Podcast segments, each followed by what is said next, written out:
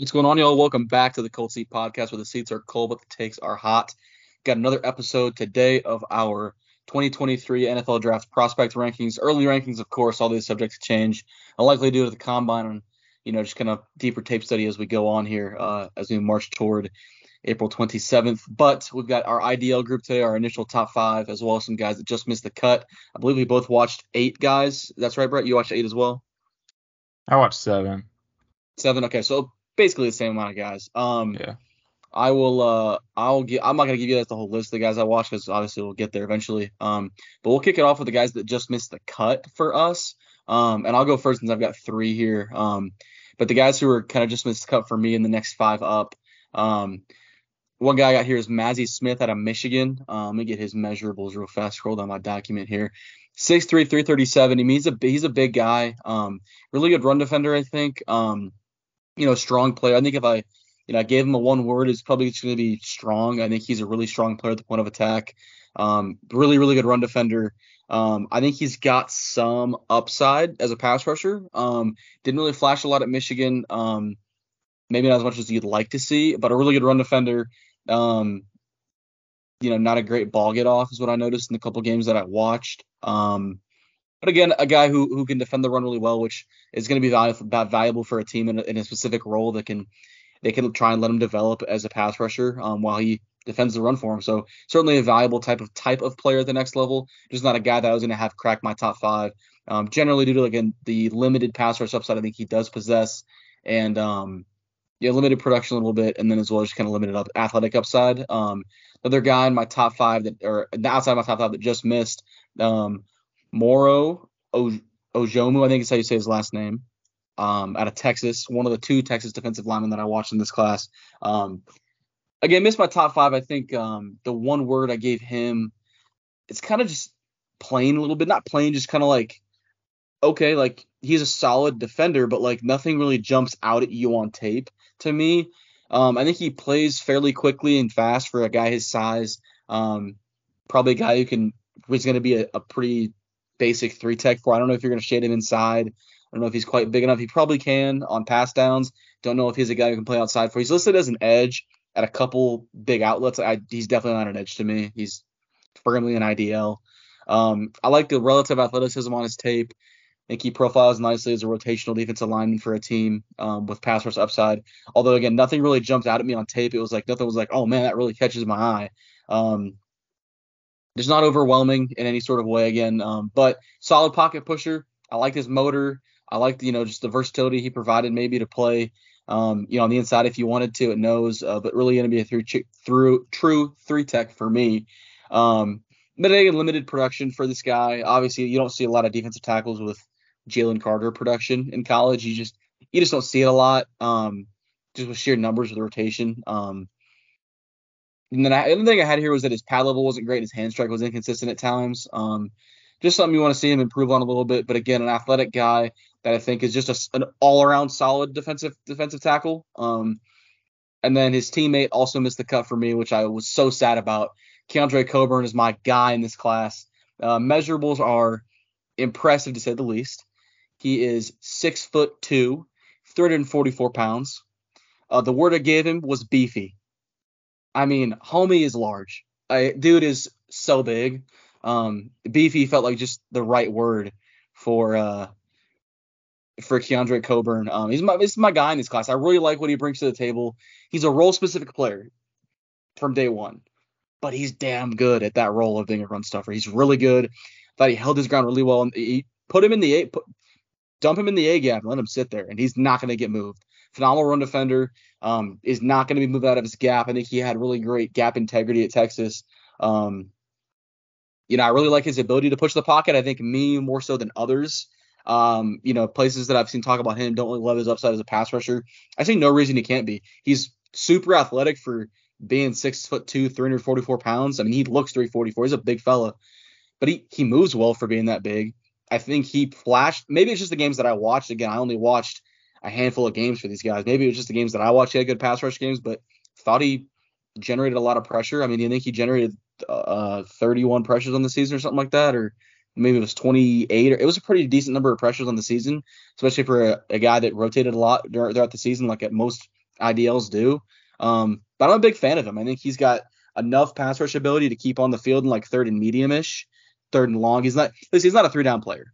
He's a, he's a rotational guy who can defend the run really really well. Going to be on the field in short yardage packages for you. But again, I think down the line in two to three four years, which is ultimately what we're projecting at right now, is what does this guy look like at the end of his rookie deal? I think he could be a guy who's you can keep on the field during third and third and medium, maybe even third and long. And he's a good good pocket pusher, and he's he's huge. So um, incredibly, maybe one of the best high effort guys in this class.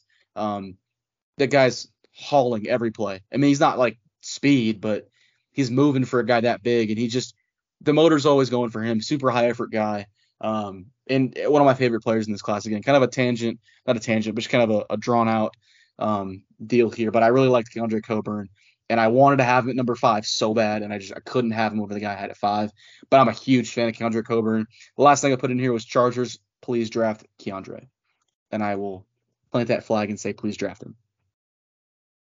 Yeah, Keondre is a guy that I want to get to, and I did not for this episode. Um, with me watching seven, not eight, I have two guys outside my top five, and I'll start with the guy you just touched on, and Mazi Smith out of the University of Michigan. Uh, grew up in Grand Rapids, Michigan, so a local guy, just about two hours from Ann Arbor. Um, six foot two, 337. He'll be two months from 22 years old at the time of the draft.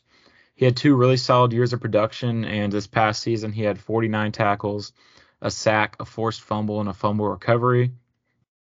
Uh, for his strengths, I said playing in 27 games over the past two seasons is really valuable. You look at some other guys in this class and they missed a lot of time due to injury or other circumstances, and he was one of those guys that was really durable, always on the field, always could produce. Uh, he was very strong, solid against the run, and one of the biggest guys in the class. And what is a little bigger class, obviously shorter at 337 is right up there at the top. Uh, weaknesses: he only has one career sack, which is a little disappointing. Uh, obviously you know, Michigan's always producing solid edge rushers. They have another good one this year. Um, you know, not like Aidan Hutchinson or David Ojabo or Kwity Paye or any of the guys like that, but they always have guys on the edge that produce pretty consistently, uh, leading to some of those interior guys getting left, um, you know, just there for the leftovers, not really getting the production high numbers. Um, so that probably in part led to the one career sack. I noticed he had a little bit softer hands for how big he is, and he's somewhat upright and can have his head down against the run sometimes, um, you know, losing track yeah. of the ball and stuff like that. Um, like you said, his BGO or ball get off wasn't always on point. There were some plays where he got off a little slow, which is kind of disappointing because, you know, interior defensive linemen are the guys closest to the ball on the defense. So ideally, you want those guys getting off the ball the quickest. And then my other guy that just missed the cut was the Florida Gators, Gervon Dexter, senior. Um, he is six foot six, 312 pounds, and he will be 21 years and seven months at the time of the draft. Uh, in terms of my notes, played three seasons with solid production each year, and grew up just about two and a half hours south of Gainesville. Um, you know, 55 tackles, two sacks. He was the only guy that I looked at that had an interception this past season, and he had a pass defense. I noticed he had good agility and a strong upper body overall heavy hands, and he has experience from a four eye all the way to head up on the center. Pretty solid bounce, and he's physical overall. Uh, I noticed he had a little weaker motor. Uh, he kind of lags on long drives. You know, when other opposing teams in the red zone, his red zone defense isn't quite as, I guess, physical as, you know, that first series in the drive. Um, one of the many guys in this class that play high every now and then. Um, doesn't always locate the ball that well. I noticed similar to Smith, um, which is always a knock. You want your guys, to, you know, to play low with their head up and stuff like that. Uh, project him about 60 to 80. So you know, probably third round is where I think is the most reasonable for him. But yeah, we get top five now. I'll let you start it. Um, but I think we have the same five in the top five, uh, different order though. So I'll let you kick it off with five, and they'll alternate to the top. Yeah. Um, sounds like we got the same five. Um, it doesn't surprise me too much. I think the guy I have at five here um, really set himself apart from that kind of next group of five, next outside the top five group at the Senior Bowl, and that's Keanu Benton out of Wisconsin. Um, man, really good Senior Bowl from him. Um, really impressed me with the fact that he competed at a high level. Kind of got banged up on day one. It seemed like came out day two and day three and really played well. The word I gave him was powerful. Um, I mean, you see it in his rush. He's such a powerful rusher. Um, really from a lot of head up nose is what he got at that Senior Bowl uh, in terms of one on one reps. But I think guy can rush at the one tech. He can rush, you know, at the two eye, at the at the at the three. He can rush at the head up nose. I think his ultimately his best spot is ultimately probably going to be at the again probably at the nose spot. Um, just if you kind of look at what his build is at 6'3", 312, probably not going to be a, a traditional three tech every single down. But again, a guy who is more than capable uh, of doing that on, on certain downs, especially on kind of heavy set boxes. Um, you want to get another guy in there, you can maybe put the one tech, you can slide into the three if you needed to. Um, dominated one on ones in the Senior Bowl again. Incredibly powerful dude, really good pass rush. Um, I think he can play down to down too. He's a he's a really good run stuffer. Um, overall, a really well-rounded guy um, in a class where I think that not everybody is well-rounded outside of the guy who's at one. I think there's um, you know really really good aspects of certain guys, but not everybody in this class um, you know has most guys have a like a, a, pinpointed weakness and a pinpointed strength. I don't know if he can do that with Benton. I think he's a really well-rounded guy. Um, last thing I'll say is uh, violent with his hands, really good hand fighter. Um, and then he's got advanced hands, um, you know, in terms of hand fighting and just hand placement, that kind of thing in his reps. Um, you know, he's not the most explosive athlete per se, um, but in an IDL, it doesn't really bother me to be honest. I mean, that's that's I guess the knock you probably you know put on him is that he's not the greatest athlete ever. Um, and maybe you can't line him up at a three tech every down. He's not going to widen it all. He's probably going to be a true nose, but um, not really like the guy. I think he's a really good, really good, just defense lineman as a whole, a well-rounded guy. Um, and I'm a big fan of his game, uh, what he did at Wisconsin. Yeah, I agree with you. Um, he's my number five as well. Uh, I'll try to touch on what you didn't. Uh, it's from Janesville, Wisconsin, uh, just 45 minutes from Madison, where University of Wisconsin is located. Um, six foot four, 315. He'll be three months from 22 years old at the time of the draft. He improved each season, which is something that's big for me. Um, 36 tackles, four and a half sacks, and two passes defensed for him this past season in 2022. Played in 45 games across his four seasons. Uh, has to be tops in the class, probably up there in the draft in terms of four year guys. He's a young senior with experience. Like I said, he won't even be 22 until July, I believe. Uh, he has quick hands and quick to be like quick to his maximum power. I think sometimes he has a tough time sustaining that power, but he's quick to his maximum strength. If that makes sense. Um, pretty strong in the run game because of that. I noticed he wasn't that versatile. Was mainly a nose tackle. Um, rarely lined up like outside of three. Um, you know, you like to see guys have versatility, especially in the NFL nowadays. While he does have the NFL build, um, he doesn't have quite the versatility that you would want in a guy, um, you know, playing IDL for you. Uh, I noticed he wasn't that explosive and he was kind of slow in pursuit, which is always like like pursuit from D tackles is like you rarely see them make the play but it's nice to see you know guys that have that effort that can get to the ball if needed and can be you know if a guy misses a tackle they can be there to finish it up. I project him you know kind of first half of the third round. I think it's gonna be interesting where these D tackles go. Obviously every class is dependent on the other in terms of draft order, uh, but probably first half of third is where I'd put him. Um, but yeah, moving on to number four here. We have Baylor's Siaki Ika. Um, overall a really solid prospect, a guy that you know was better in 2021. I think you know I'll get to that in a minute, but he's from Salt Lake City, Utah, 6'4", 358, 22 and a half at the time of the draft. He was at LSU in 2019 and 2020, uh, and then he came to Waco, played for Baylor in the past two seasons, so four-year guy. I notice he's a powerful tackler. Um, He's a tackle for loss beast.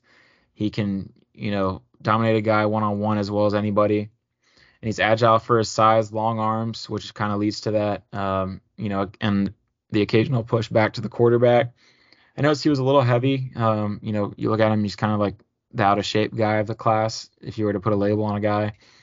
Um, you know, I think losing weight for him could lead to him becoming more versatile um, in terms of alignment, in terms of packages, and increases playing time. Uh, he isn't very sudden in his movements, um, and he does play a little high, being that big. So I project him back half of the third. He might slip to the fourth, but I don't. It obviously depends where the other nose tackle or D tackles go, but I think back half of the third is about where you're looking at him going. Uh, but yeah, he's my fourth guy. I'll follow suit here with with Ika at four for me. Um, word I gave him was large. I think that's evident at 6'4", 358.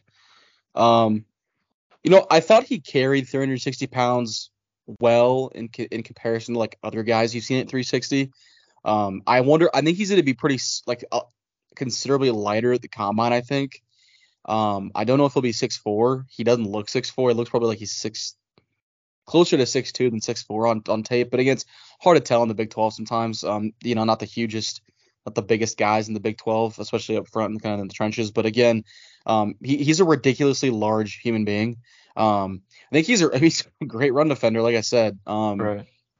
I'm not gonna I'm not gonna beat it at horse with what you said, but I'll, I'll add a couple things. Um, I thought he had above average speed quickness for his size. I thought relatively he was fairly athletic for the size he has, but again, when you compare that to his peers that are smaller than him, it's it's doesn't really compare.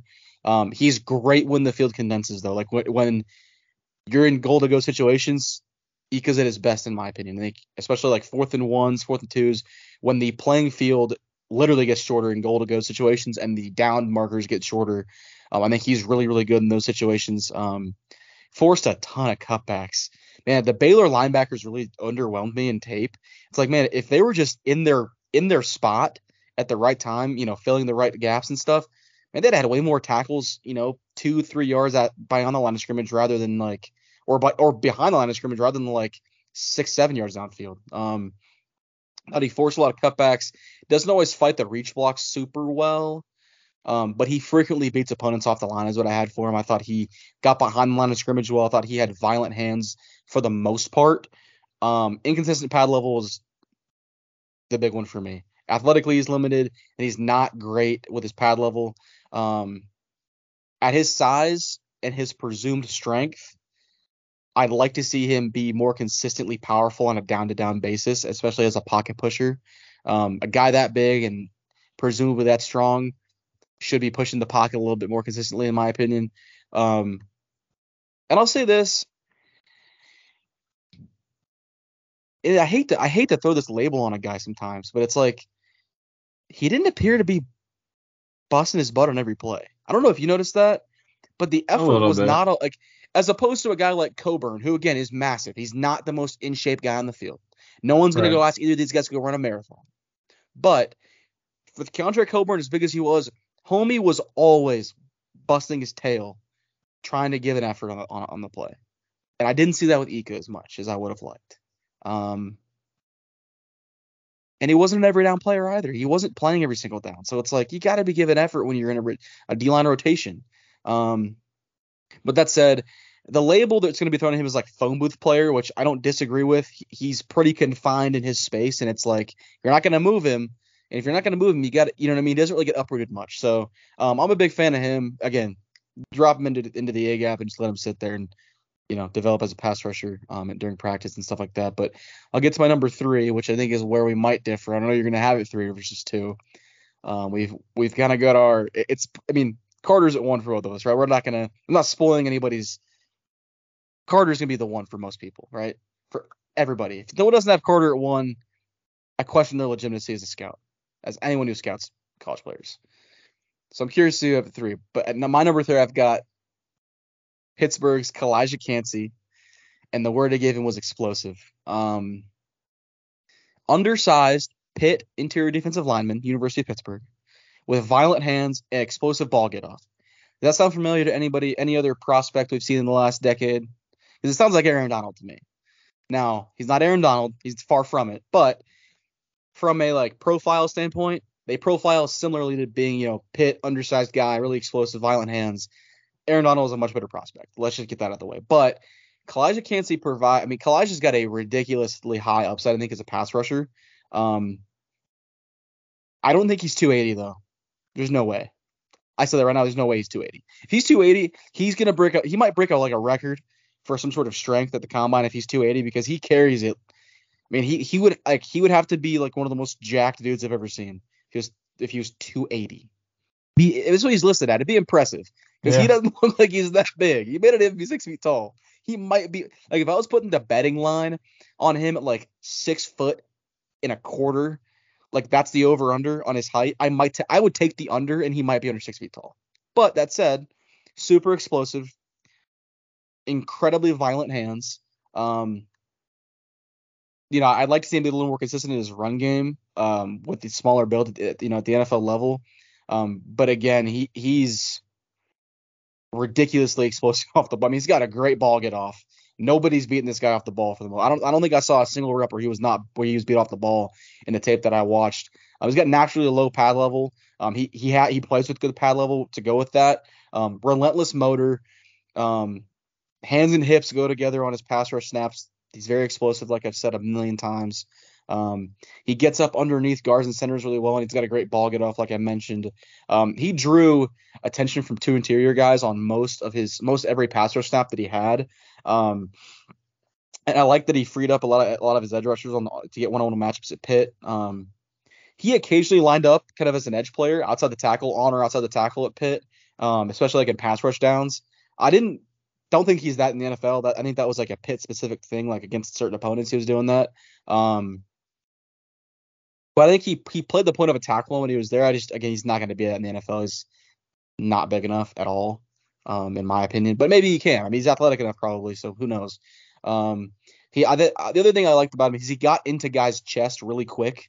The like the explosive off the ball, like he was quick off the ball, and he got his he was always first with the hands, like getting your hands. It's a, it's a race, right? You got to get your hands on guys first. He was always first. It felt like. I don't think he ever got beat in that aspect, which was awesome. Um, size jumps out as a concern.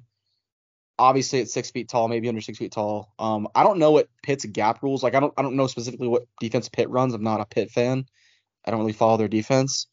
Um, I'm sure I could go look if I wanted to, but I'm not going to for this. This is too early for that. But he was looking to like swim rip into like into uh, gaps at times, and I he got he got beat a couple times. Like he didn't get beat, but it was like hey, like he got removed. He removed himself from the play because he was jumping gaps. It felt like trying to make a play as opposed to just kind of sticking in his gap, butt extend, wait for the runner, and then boom shed when the runner gets to your gap. Right. Typically, that's what you see a lot of interior defensive linemen do. Felt like he was trying to jump gaps at times. Um, the other thing is he plays out of control. Sometimes he's playing so fast and so explosive that he's out of control and he gets run by or like tackles just kind of like or guards just kind of redirect him with his own momentum with his own momentum. He'll be out of the play. Um, but again, this is nitpicky. Like as an he's an ideal. For me, I'd rather have a guy be super explosive and play a little bit out of control than have a guy who's not explosive and doesn't really play fast at all. I'd rather have a guy be fast and be like, hey, Calijah, rein it in a little bit. I'd rather have to tell him to rein it in than tell him to like get crank it up. You know what I mean? Like I'd rather have a guy who's needs to be reined in than a guy who's just not twitched up or explosive at all. So I'll take that where I can get it. Um, the other thing I put in here, I texted you about this today when I was watching his tape. Wyatt Milum, the West Virginia left tackle number 64, that guy's a stud. He's a baller. Granted, like Pitt didn't have the greatest edge rushers in the world, but like he's a stud. He's he's gonna be a junior next year. He's gonna get drafted. He get drafted probably the first two days of the draft. Again, it's too early to tell. He's got a whole another year to play football, but he's definitely getting drafted next year, man. He's a really good player. Um, always like to kind of shout out underclassmen that I see on tape, similar like Jeremiah Trotter a couple weeks ago at the line, or that we'll get to at the linebackers um, that I've seen. You know, I watched him when I watched Bryan Bresee. He jumps out on tape as an underclassman, so I like to get the shout out for those guys as well. But um, I like Kancey. I like the the upside as a, as a pass rusher. Uh, I just think he's going to be limited from a size standpoint at times, and he's not the strength athlete that Aaron Donald was. Aaron Donald's an, like the epitome of an outlier at, at the IDL position for the most part. You don't see guys that that that short be that successful, let alone be like one of the best defensive players of all time. So, um, but again, with the with the violence that he plays with, I think he can be really really solid player at the next level. Um, just not at number two for me based upon the in elite upside I think the guy at number two has for me. But I'll let you get to your number three. Yeah, uh, I agree with what you said. about Calijah, and this was probably the toughest decision for me of the whole rankings, was between Bresee and Kancey. Um, I went number three. I did. It was tough because I was so back and forth on these guys because obviously one has production and one has upside, and the upside with one far surpasses the upside of another, while the production of one is undeniable. They go against mm-hmm. similar competition. So at number three, I did have Calijah Kancey. I ended up sticking with what I initially thought was going to happen. Um, Look at that. And it was tough. It was honestly tough because I swear I went back and forth, I think, three times, just thinking, what did I want in the rankings? Because normally the main things I value are are you improving each season? How many games are you playing? How old are you? Like, what have you done for how old you are? And while this kind of goes against that, um, I just felt it was the best thing just because of the upside. But yeah, Kancey's at three, uh, Bresee's at two, and Carter's at one for me. And like you said, I'll try to touch on what you didn't say. Honestly, we had a ton of the same stuff. Um, six foot, 280, like you said, he's really, really strong. Redshirted in 2019 and in 2021 and 2022. They were basically identical stat wise, uh, a hair better in 2021, but he played 123 fewer snaps this past season, and which is only 78.68 percent of what he played in 2021. So you're playing three quarters of the snaps you did and having the same production as a year before is really beneficial, you know, for the longevity of his body, getting through the season and stuff like that. Um, I noticed he had 31 tackles and seven sacks, so pretty solid overall. No fumbles or pass defense. Um, now being a little bit shorter at six foot, like Aaron Donald, like you said, what I noticed was he had 15 and a half sacks over three seasons. Really, really solid production in the backfield. Um, he has pretty much all the pass rush moves and another great athlete in this defensive tackle class. Quick first step. He had strong hands and he can play wider than a three tech at the NFL level, I think. Um, in terms of weaknesses, he's on the smaller end, like you said, but he is strong uh, to make up for it. Sometimes he took too wide or too deep an angle in pursuit. Um, and that kind of bit him. I mean, obviously it's always good to be there, but sometimes you're taking yourself out of the play just because of it. So that was the main thing for me that you didn't t- touch on. I think. Um, I honestly think he could go in the first. I probably you're probably looking at him in the 30s. Um, obviously depends if we have a run on some guys, then you know that could change for him. Definitely should be gone by 50, but I think probably in the 30s is where it'll go. Um, but yeah, we have the same order. I think for the second time this season, we have the same order of corners as well. Um, so that leads and, to my number two guy. Ends. It's the third time. We had tight ends. Yeah, and tight ends. Right now, yeah. tight ends too.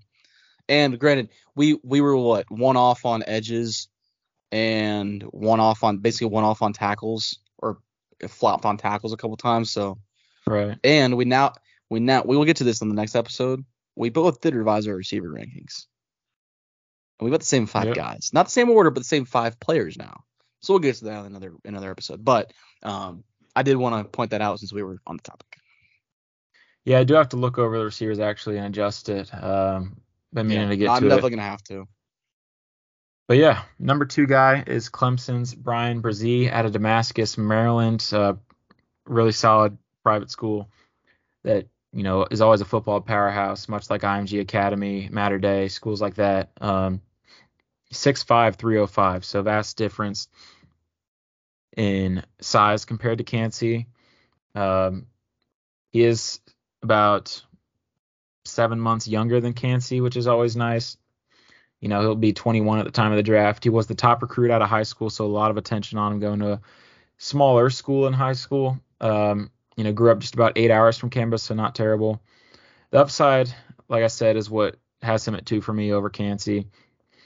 He has fifth, this past season he had 15 tackles, three and a half sacks, and a pass deflected. Obviously, those are lackluster numbers. Um, probably the worst numbers in this class, but he was missing time for a number of reasons. Um, I noticed he was very quick and elusive, you know, fast, instinctive, all those things. Overall impressive for his lack of experience. Uh, in terms of the tools he possessed, it was just kind of putting all putting them all together. Never really happened there at Clemson. Uh, in terms of weaknesses, he only played 13 games in the past two seasons combined. Uh, you know, whether it was due to injury or off the field stuff. Only 302 snaps in 2022, and not a lot of production. Obviously, he suffered a ACL tear in 2021, missed some time with that. I noticed he was a little bit poor in the run game, and ideally at 6'5, he could probably put on, you know, a little bit of weight as long as he maintains his athleticism, which I don't think he should have a problem with.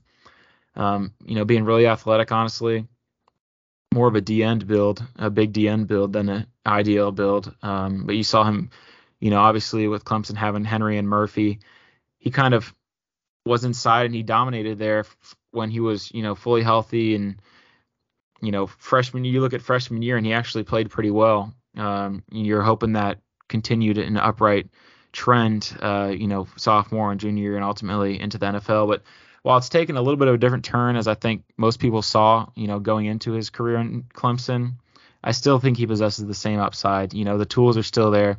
He still has what it takes to be a really, really good three tech. Um, you know, can move out to a five with if he gains a little bit of size. I honestly think while 305 is big, you know, you look at DNs and you don't really see any DNs over like 270 or so. Being six foot five, I think he could put on 10, 15 pounds, ideally of muscle, and that'll make him even more versatile um, and help his pass rush numbers a little bit. Obviously, the pass rush upside, but I think ideally for him, he's probably going top 30. I think he's going to be a first round pick. Obviously, top 31 this year's first round. Um, but honestly, anywhere in there, I couldn't really tell you where I think he'll go in kind of a range. So I'm saying first round.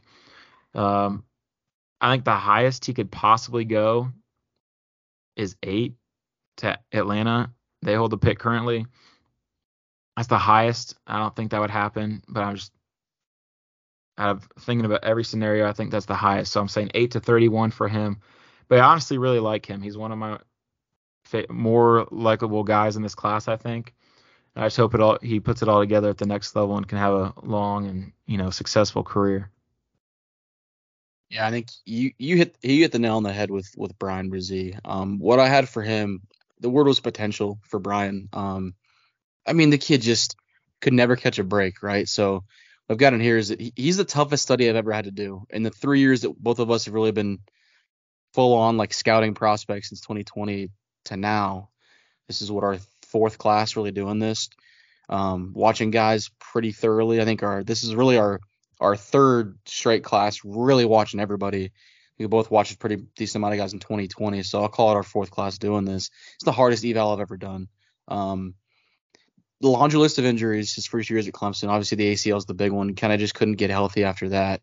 Um, and when he was finally physically healthy, um, personal tragedy struck early in his junior season, um, leaving with with like I mean, hardly any games where where Bresee's fully healthy physically and, and, and mentally, right? And so, those that don't know, um, his sister Ella passed away after after a battle with cancer in September of this year. Um, man, I, don't know how he played football. I, I, it's more than admirable the fact that he decided to keep playing throughout the rest of the year. Um, you know, whole team was behind him. Um, you know, a guy who who did everything right off the field at Clemson. Um, a guy who was loved by his teammates, coaches. Um, the community Clemson's pretty tight knit, just kind of a as a as a college town community. They're they're pretty close. I know that. Um, just kind of from the landscape of college football. Um, everyone loved Bryan Bresee. He was always doing the right thing. Um, you know, so really really sad. Um, you know, stuff there for Bryan. So hard hard to get a read on him. I think as you watch the tape as it goes on throughout the year, he he appears to get better and better as the season goes on. I think he had a great game against Tennessee in the bowl game, uh, especially as a rusher. Um, but every single tool that you want in a guy is in the toolbox for Bresee, right? Like the potential is is the sky's the limit. Like to me, and this is lofty, but if everything if everything clicks for him and he gets healthy, he's done with the injuries for the most part, he's done with the major injuries, he he gets he gets on track mentally. He kind of gets back to just his roots of playing football and just gets to just to play play football and not have to worry about anything else. And everything clicks for him in five years. It's Chris Jones. I mean, look at the build. Look at the play style and tell me it's not Chris Jones. Again, that's a lofty, lofty. I mean, he's the best. He might be the best defensive tackle in football right now. Aaron Donald's banged up, whatever. One of the best defense, one of the best defenders in, in, in all of football, right? It's lofty, but again, look at the build, look at the strength, the play strengths, the play style. It looks like Chris Jones to me. And again, if it all clicks, he could get there. And this is a lot of projection, especially with Bryan. But again, that's what has him ahead of of, of Calijah Kancey for me is, is, the sheer upside he possesses is so unique. Um, you know, like you said, former number former number one overall recruit in the country. Obviously, a lot of pressure that kind of you know is put on him immediately at Clemson. Um, injuries, the personal tragedy. It's just the fact that he continued to play at a high level with all of that compounding those compounding issues. It, again, admirable, um, super high effort guy. The motor is, is cranked up to 110 percent on every single rep. Um, you know, similarly to his teammate Myles Murphy, that's it's the flashes and the wow, that's really good on tape. But there's bad that comes with it. I think you know there are times where he gets blown off the ball in the in, in the run game, and at a guy that size, you just can't do that. Um, he's a hit or miss player a lot of the time. At Clemson, it was like again, it's hard it's hard to evaluate though. Like what he's not really healthy. He's um, but the medical concern is going to be a big a, a, big question mark for a lot of teams. I think the combine's going to be big for him to kind of get with teams' doctors and say, hey man, what do the medicals look like right now? Obviously you're healthy right now, but like, hey, what are we working through? How does the knee look? You know, post op, 18 months out, that kind of thing. Um, he stonewalled in his rush a few too many times for me. Um, but again, I think the stonewalled in his pass rush and blowing off the ball is a byproduct of his his pad level is not great off the ball. I don't think, and he could be a lot better if he just if he cleans up the pad level. It cleans up a lot of his problems, I think. Um, you know, again, obviously the medical stuff, but I'll say this: he he played a really good game in Tennessee as a rusher. He got some reps on the edge against Darnell Wright, and I think that Clemson took the opportunity with Myles Murphy sitting out to get Bresee some reps on the outside to kind of show teams like, hey, I am I am positionally versatile enough to play on the outside and pass rush downs when you need me to, um, which I think is great. Um, you know, he played in their bowl game, which is big for me. I, I, personally, I don't knock guys. I don't. It's not a con for me if a guy sits out like Myles Murphy didn't play it. It wasn't that's like, hey, he sat out. Like I'm not. I don't knock guys for that, but it's a big plus for me when guys do participate in bowl games and they participate in All Star games, whether they be Shrine Bowl, Senior Bowl, NFLPA Bowl, whatever. It's a huge plus for me when guys participate in, in games they don't need to per se. Like Bryan Bresee playing in what was that the Orange Bowl? Yeah, the Orange Bowl. Big plus for me. I think he's a competitor at the highest level. He wants to compete. He wants to win. He wants to contribute, which is huge for me. Um, lethal lethal swim move. When he, he, you probably you definitely saw. It. I mean, when he lands that swim move in in in, in the run game, I mean it's it's lethal when he gets off the ball and, and beats guys off the ball with that. Same thing in the pass game. And when he gets the swim with those long arms, I mean guard guards and centers are done. He's getting to the quarterback. Um, I think he applies a good amount. I think the narrative on Bresee recently has been like, oh, he's this like super high ceiling but low floor guy, which I don't entirely disagree with. But the notion that like, oh, he wasn't productive at all, like, I mean, yeah, the sacks the sacks weren't necessarily there for him every year, but like, thought his pressure again, pressure numbers are kind of, I'm not gonna say arbitrary, but when a guy has low pressure numbers, sometimes that just his pressure doesn't get charted. I thought he he provided good pocket pushing pressure on a lot of his snap on a lot of his power snaps. And he got stonewalled sometimes, but again, thought he provided good pressure there as well. It's not like he was a guy who the narrative is like, oh man, he never produced it. Wrong. He produced plenty at Clemson. So uh, that doesn't really concern me. Um, and I'll say this again with him, high IQ football player. Um, seems to be a theme with the Clemson defenders. Um, and I'll plant my flag here as maybe my hot take for the for the episode. Maybe it was the Chris Jones thing. Maybe I have two hot takes today. Listen, seats are cold, takes are hot. That's that's kind of what it is around here. So I'll give it this hot take. Clemson has the best defensive line coaches in the country outside of Georgia. Take Georgia away for a second because they have the best talent at, at the D line. They have they probably have the best coaches. I think Clemson has the best defensive line coaches in the country outside of Georgia. Better than Alabama, better than Ohio State, better than Florida. All these all these teams that produce defensive linemen every year. Give me the give me the Clemson guys. These guys are sound football players. They play really they play in gap integrity is really solid there. You don't see guys with with missed assignments or MAs is what most people call them or refer to them as. Not a lot of MAs for the guys. They just seem to be doing the right thing and off the field. Like none of these guys have character issues off the field. What was the last time a Clemson D lineman had a character issue? Couldn't tell you. Clemson players in general, especially when they're at Clemson. Nobody, nobody really has an issue when they're at Clemson. So props to Dabo and his staff for that, man. Um, but Bryan Bresee, I'll echo it. Most likable guy in the class, the whole class, not just D, not just IDL, the entire class. Um, there's nothing to dislike about Bresee. Say what you want about the floor. He's a great human being. This guy busted his butt three years at Clemson. No matter what the roadblock was that got thrown in his face. I mean, the fact that he overcame those and and, and took a sledgehammer to all the all the roadblocks that came stood in his way is beyond impressive. Um, and, and this is a guy that no matter where he goes, I'm gonna be rooting so hard for in the NFL because I want it to work out for him so freaking bad because he's such a good dude. Um, but yeah, um, that leads me to number one. No shocker here, Jalen Carter. Um, the word I gave him, and I I don't know if I have I don't know if I said this about a player last year, and probably not about the the year before. Jalen Carter is generational. He's a generational interior defensive lineman talent. I've never seen an interior defensive lineman that's this good in college. Who's the best player on Georgia's team last year? The year prior, the first time they won the championship, he was a sophomore with Jordan Davis. Travon Walker was the first overall pick. Nakobe Dean was the best linebacker in the country that year per college football's awards. Jordan Davis won de- like defensive lineman of the year. And I thought Jordan, I thought Jalen Carter was better than him.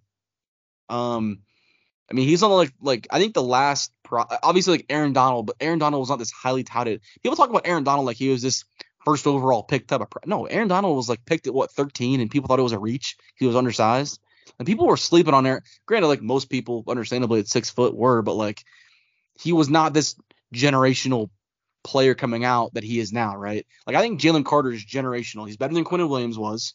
I didn't I, personally I didn't scout Quinnen Williams. Um, I went back and watched some, to bolster this argument. Better prospect than Quinnen Williams was, I think. He's put like I was not gonna go watch the Ndamukong Suh tape. He is that level of player though. The Ndamukong Suh was what a third overall pick in the draft, fourth, something like that, out of Nebraska. Yeah. Was in that was in New York for the Heisman, dude. Like he he was like what fourth in Heisman. Ridiculous.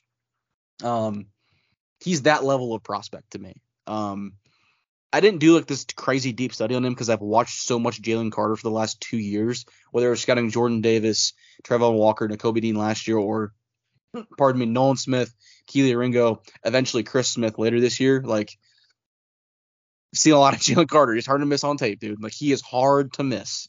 Um, I guess the big pros, he's the he has the best ball get off I've ever seen of a college defensive lineman. Literally any of them. Dude is so fast off the ball, and this might be hyperbole but I really don't think it is. Like he is, he's so so much better than everybody else in the field. He's so head and shoulders the best player on every field he was on this year, every single one. I mean, he was so so so good. Um, I mean, he's gonna step into an NFL team, presumably the Chicago Bears with either the first or the fourth pick, probably, and we can get to why I think Arizona won't take him later. That's for time for that's for a mock draft conversation, but he's going to step onto an NFL field and, and from literally from snap one, teams are going to go, we have to locate 88 if he wears 88 in, in, at the next level, which I think he probably does, but whatever, arbitrary.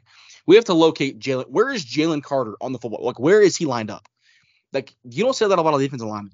It's the, the few and far between that you talk about that. He's gonna be the best player on his team on most on, probably on the Cardinals, right? I mean, it, definitely on the Bears. He's the best player on the Bears today.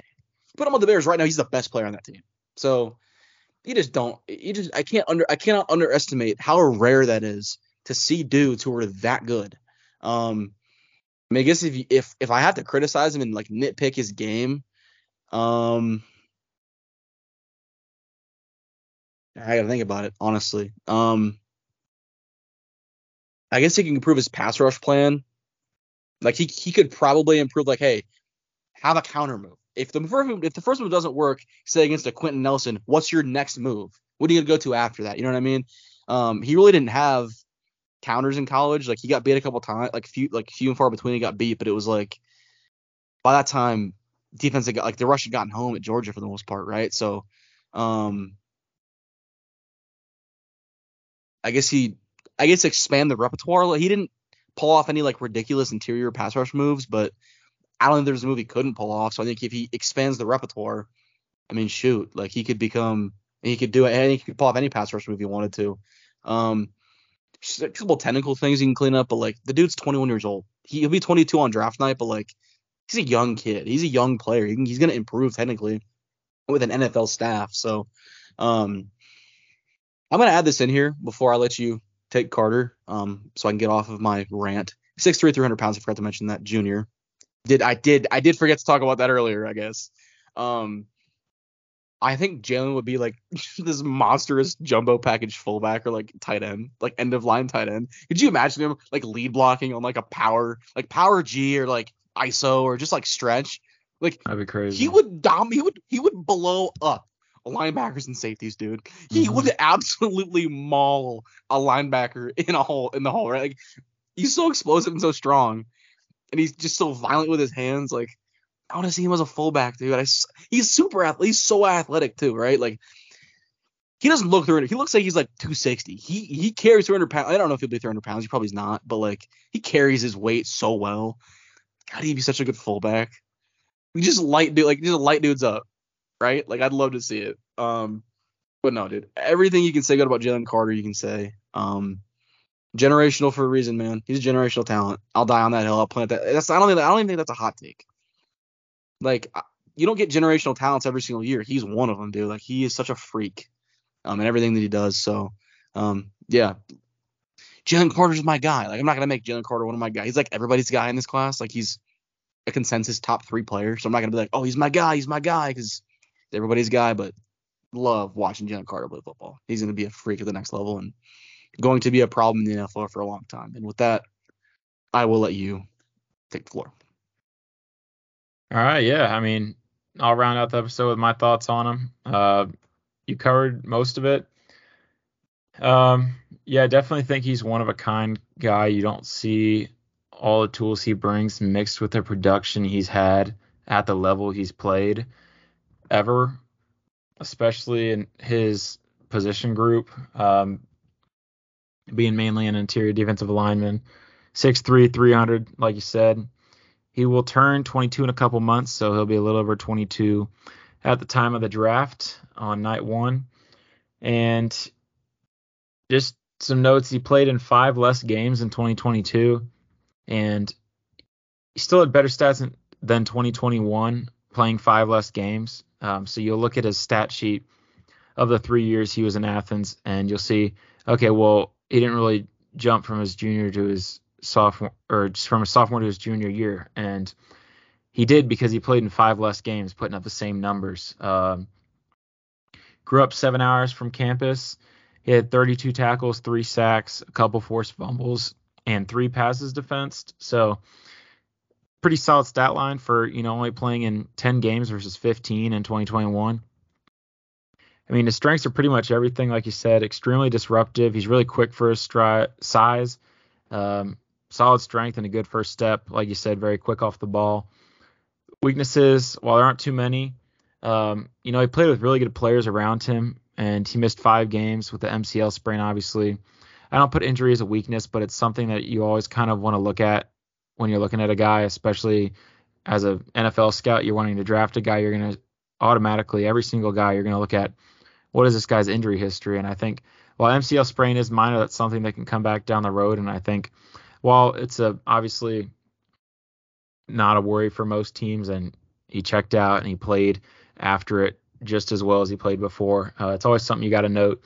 And then I noticed he didn't always take the best angles in pursuit on plays. Um, whether he just like, uh, we got whatever down there, whoever, you know, to make the play. You know, whether it was the edges or linebackers or whoever from the loaded defense that he played on. Um, it wasn't always the best angle.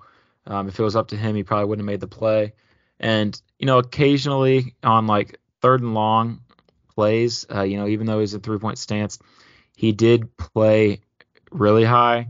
I noticed on some pass plays, and normally it didn't really matter because, you know, it was a pass play and he was going to win one on one because they would normally bring up a backer leading to, you know, five on five at the line of scrimmage. So he was a one on one with the guy. It didn't really matter how high or low his leverage was. Uh, he was going to win with his, you know, first or second move pretty quick and generate some push, you know, along with probably a couple other teammates. But that was pretty much it for me.